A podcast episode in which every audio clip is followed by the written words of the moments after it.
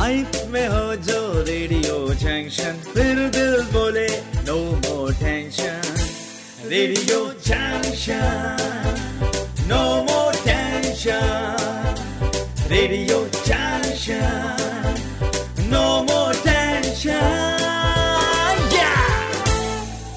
hello दोस्तों।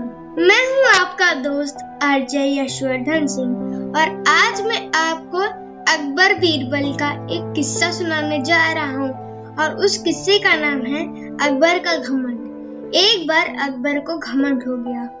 इस वजह से वे कई बार अपने दरबारियों और जनता के साथ बहुत रूखा व्यवहार करने लगे।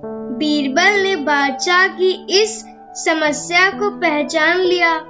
इसलिए एक दिन बीरबल ने एक साधु का वेश धरा और शाही बगीचे में टहलने लगे।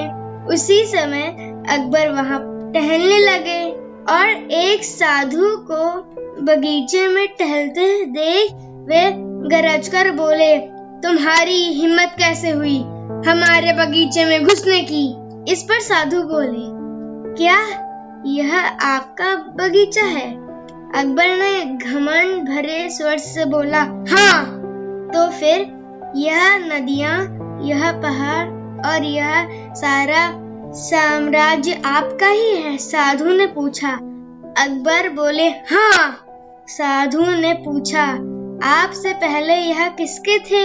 यह सुनते ही अकबर की समझ में आ गया कि इस संसार में कोई भी चीज़ हमेशा के लिए नहीं है। जो आज उनका है, वह कल किसी का हो सकता है।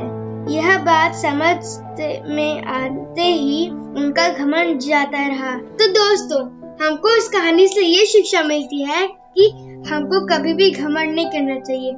अगर आपको ये स्टोरी अच्छी लगी तो रेडियो जंक्शन के फेसबुक पेज पर जाकर मैसेंजर ऑन करके मैसेज दीजिए।